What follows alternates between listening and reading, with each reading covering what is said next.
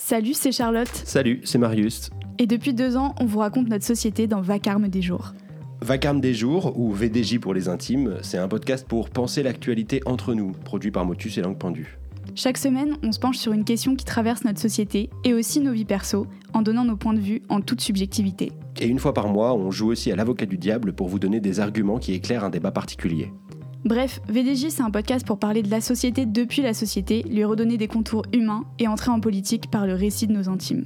Ou plus simplement, deux meilleurs potes qui explorent les abysses de notre société devant un micro. Salut Marius. Salut Charlotte. Tu es si loin de moi. Et oui, si loin et pourtant si proche. Enfin, en tout cas, sur mon écran, j'ai jamais été non. si près. on a fait ça, vraiment, c'est ridicule. Bon, les gens qui écoutent le podcast, en plus, n'ont aucune idée de ce ce Et oui. Bon, peut-être qu'ils entendent que le son est un petit peu différent d'habitude. Mais on est en, on est en visio puisque Marius m'a lâchement abandonné pour des contrées Eh oui. plus paisibles. Et oui, Euh, la Corrèze. Ça va Ça va et toi?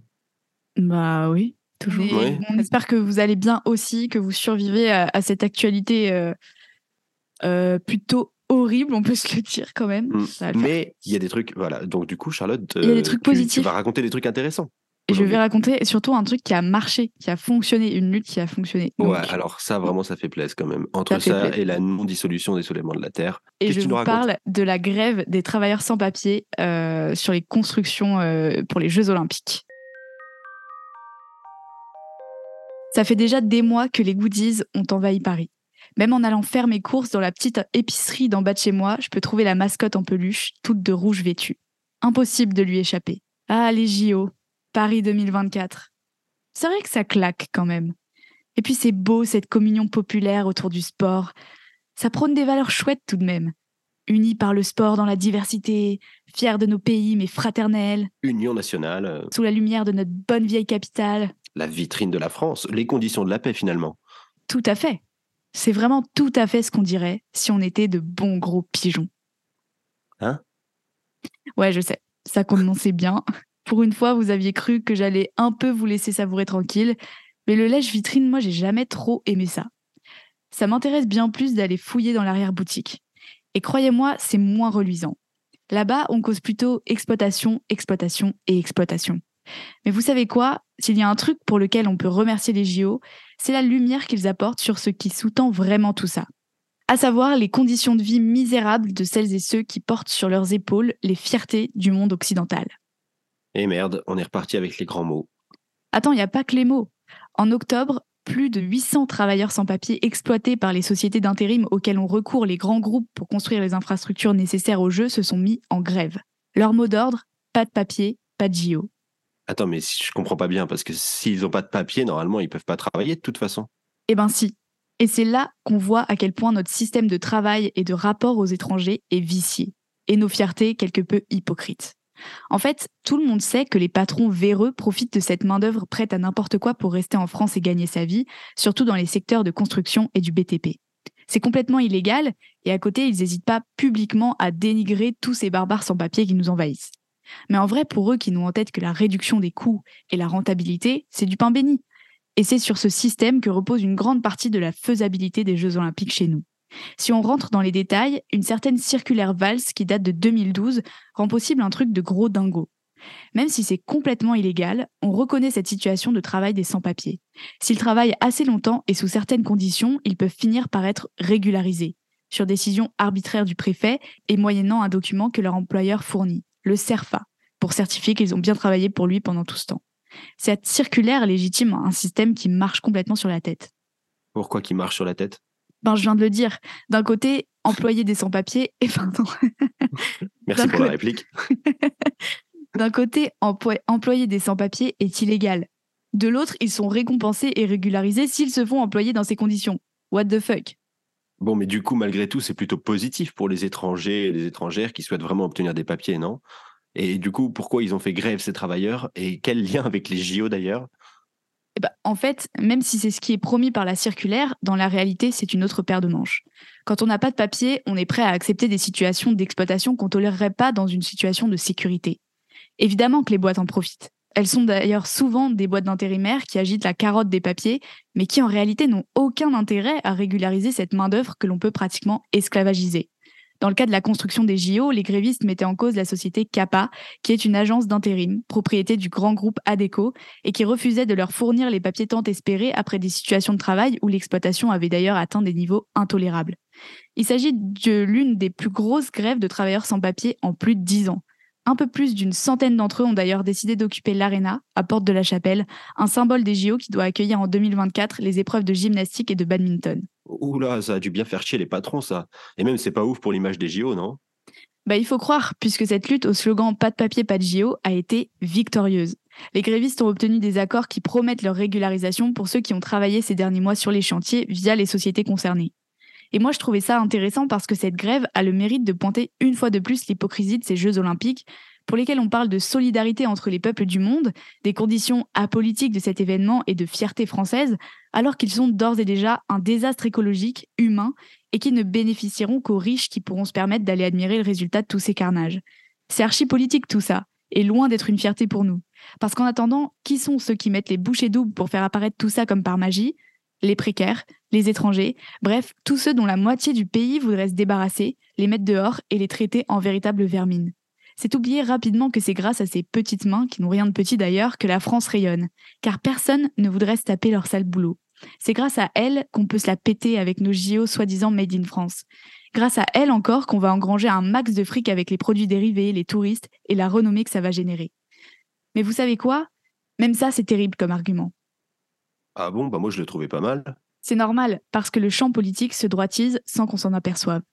Même si on a l'impression de défendre les sans-papiers avec ce genre d'argument, en réalité, on raisonne sur les mêmes bases que la droite et l'extrême droite. On hiérarchise les gens. Il y a ceux qui, par hasard, sont nés du bon côté, eux qu'on va considérer comme des personnes à part entière, qui méritent tout et peuvent circuler sans avoir de compte à rendre, tout comme profiter de Jeux olympiques sympathiques. Et puis, il y a les autres, ceux qui sont nés au mauvais endroit, qui fuient les guerres ou l'insécurité, et qui doivent mériter de vivre. Ces espèces de cafards, finalement, ces parasites qui ne sont plus vraiment des personnes, mais de la force de travail, dont on peut jauger l'utilité ou non. Cette vision utilitaire des gens, ce classement en somme toute très arbitraire entre les êtres humains, ça sent jamais très bon et ça peut mener très loin. Ce mois-ci, durant lequel nos députés débattent une nouvelle fois d'une future loi immigration, est un bel exemple de ces rhétoriques dans lesquelles on sombre en croyant faire le bien et en perdant petit à petit de vue la manière dont une personne devrait toujours être considérée comme une personne. Et si, comme pour cette grève victorieuse, nous profitions de la lumière indubitable qu'apporteront sur notre pays les JO pour braquer le projecteur sur ces hypocrisies? Ouais, Débrief Débrief, ben, que dire C'est vrai que le, racisme euh, institutionnel est vraiment genre à un level, euh, j'ai l'impression, rarement observé en ce moment, tu vois? Et enfin, en tout cas, il y a, enfin voilà, on a déjà parlé mille fois des montées d'extrême droite et tout machin et de le de, de, de l'emballement autour de ces questions-là. Mais il y a un truc mm. aussi, genre maintenant, de vraiment d'alimentation aussi par, euh, par le pouvoir qui était euh, moins le cas avant. Alors on peut beaucoup dire que genre euh, en gros il y a une loi immigration qui sort par quinquennat minimum et à chaque fois elle se fait plus ou moins au diapason de l'opinion publique parce que bah, c'est un bon moyen aussi de, bah, de, de, parler d'un sujet qui, qui met des débats sans fin et qui évite de parler d'autres sujets et qui en plus genre clive vachement et donc et parle à beaucoup de, de, de gens en France soi-disant enfin voilà mais, euh, mais là, au-delà du diapason, enfin, j'ai en tout cas, j'ai l'impression de sentir de plus en plus vraiment une volonté politique aussi. Enfin, tu vois, dans, enfin, je sais pas si tu as, as, cet avis-là aussi, mais. Euh Moi, je suis pas sûre parce que du coup, enfin, peut-être que c'est vrai, mais en tout cas, j'ai aussi l'impression que euh, de plus en plus de gens, enfin, le curseur de genre ce qui est raciste ou pas se décale de fou et les gens s'en rendent euh, pas compte. Et c'est ça qui est ultra préoccupant.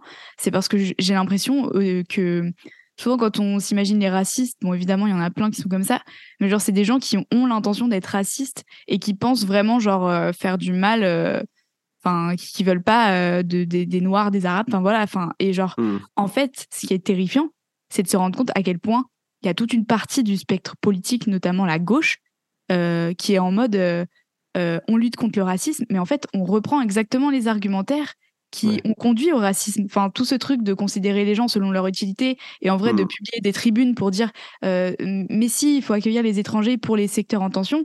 bah en fait ça part d'une bonne intention mais en fait c'est juste exactement la même rhétorique et en fait le fait qu'on s'en rende de moins en moins compte que euh, de plus en plus de gens tombent dans ce truc là et que euh, dans des discussions euh, mondaines etc ça paraisse normal de parler des gens en fonction de leur force de travail moi j'ai l'impression que c'est limite Mmh. ça qui m'inquiète plus que genre Ouais. l'extrême droite qui qui quand elle est genre quand elle est explicitement raciste, tu vois, parce qu'au moins c'est clair. oui, bien sûr. Mais justement, je parlais insidieux. pas vraiment forcément que de l'extrême droite, mais plutôt Ouais, du ouais, oui. pouvoir. Mais en vrai, tu as raison. Et je trouve qu'il y a une double question dans ce que tu dis. Il y a genre, d'une part, le fait de, de perdre du terrain argumentaire, c'est-à-dire euh, le, le bain euh, général se droitise. Donc en fait, on va utiliser des arguments euh, de merde pour essayer de prôner des trucs plus ou moins proches de nos valeurs. Genre, non, mais ils sont utiles quand même, donc faut les intégrer. Alors qu'en fait, bah oui, tu viens de résumer très bien vers quoi ça pouvait mener.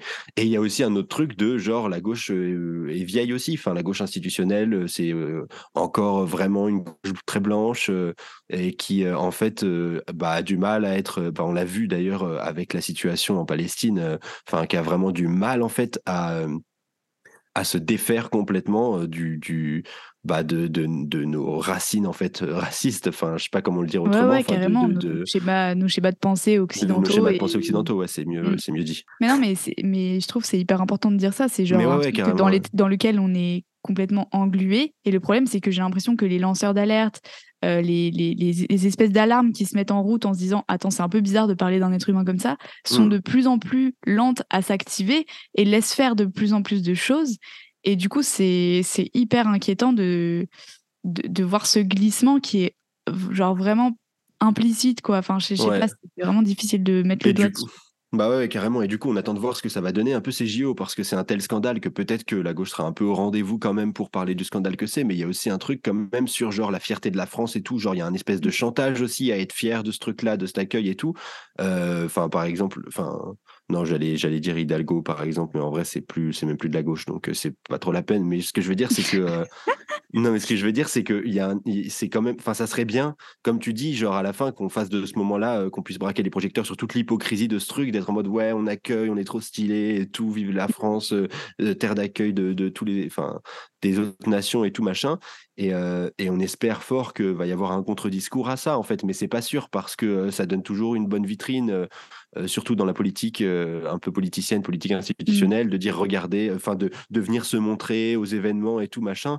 Et là, enfin, vu le paradoxe que c'est, euh, Bah après, je pense que les JO, on en reparlera euh, de toute façon dans l'année, à mon Oui. avis. Mais en fait, il y a tellement. euh, Enfin, le truc, c'est que la question de justement l'exploitation des personnes euh, va peut-être se noyer dans euh, le scandale écolo, le scandale euh, social que c'est. Mais genre, les gens sont scandalisés parce que. Bah en fait, euh, on, on organise des JO euh, auxquels euh, aucun Parisien, quasi aucun, Fran- enfin aucun Français ne peut aller. C'est tellement cher et en plus euh, les logements vont être, enfin la ville va être euh, invivable pour les personnes qui y vivent d'habitude. Et genre Ah oui, c'est une catastrophe, c'est une catastrophe écolo, etc. Et j'ai l'impression que sur ça les gens se mobilisent.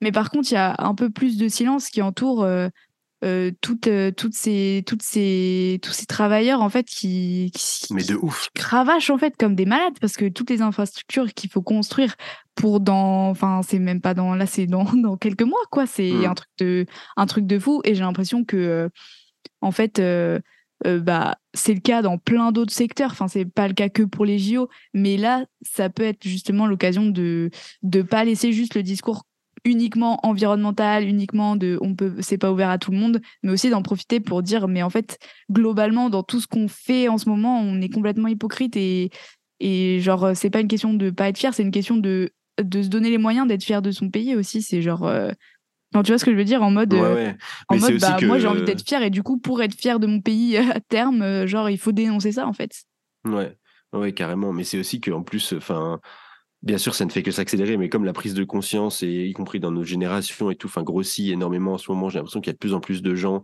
que ce soit même euh, avec euh, la Palestine, que ce soit avec la crise écolo et tout. Enfin, je veux dire, euh, la volonté un petit peu de vivre différemment euh, grossit, enfin, c'est assez tangible. Et en mmh fait, c'est à, c'est à un moment où, paradoxalement, bah, il se passe des trucs horribles, genre au Moyen-Orient. Euh, on accueille les JO, donc en fait, on est dans un paradoxe absolu sur l'écologie, le social, euh, enfin, tout machin et tout.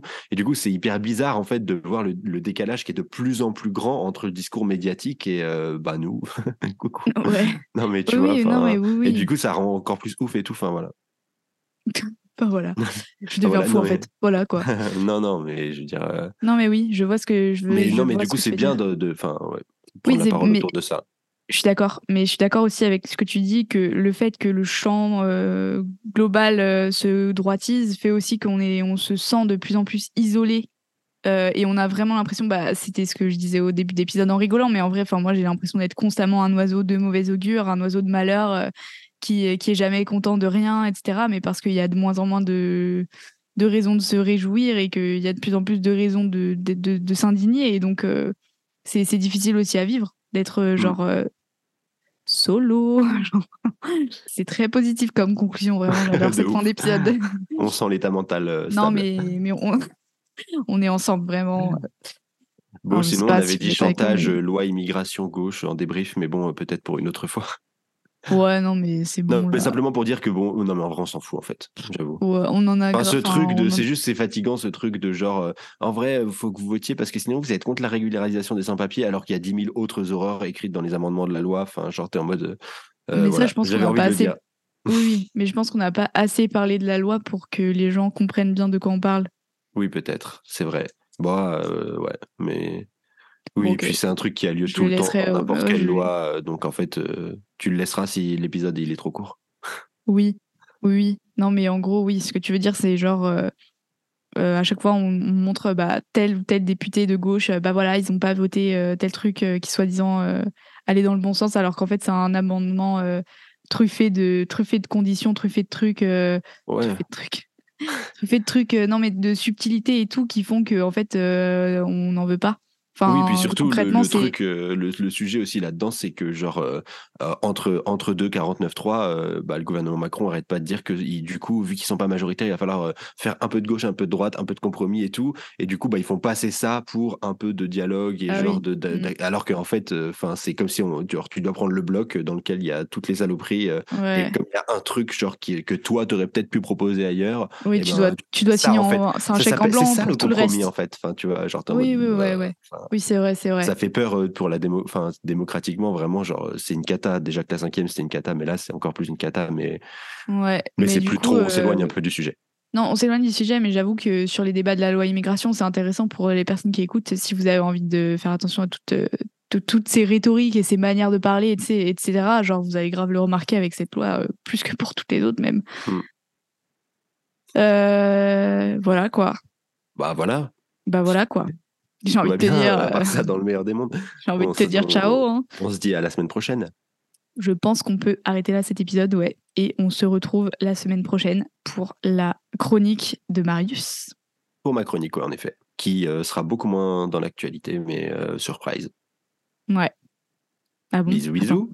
Ah oui, oui, oui, bon, ouais, oui. Et ben, purée, les, cette fin n'est jamais finie. Bah, de toute façon, le début n'était jamais débuté, donc euh, au moins c'est un épisode qui n'est pas vraiment un épisode. Bon, allez, bisous les amis. Bisous, ciao, à la semaine prochaine.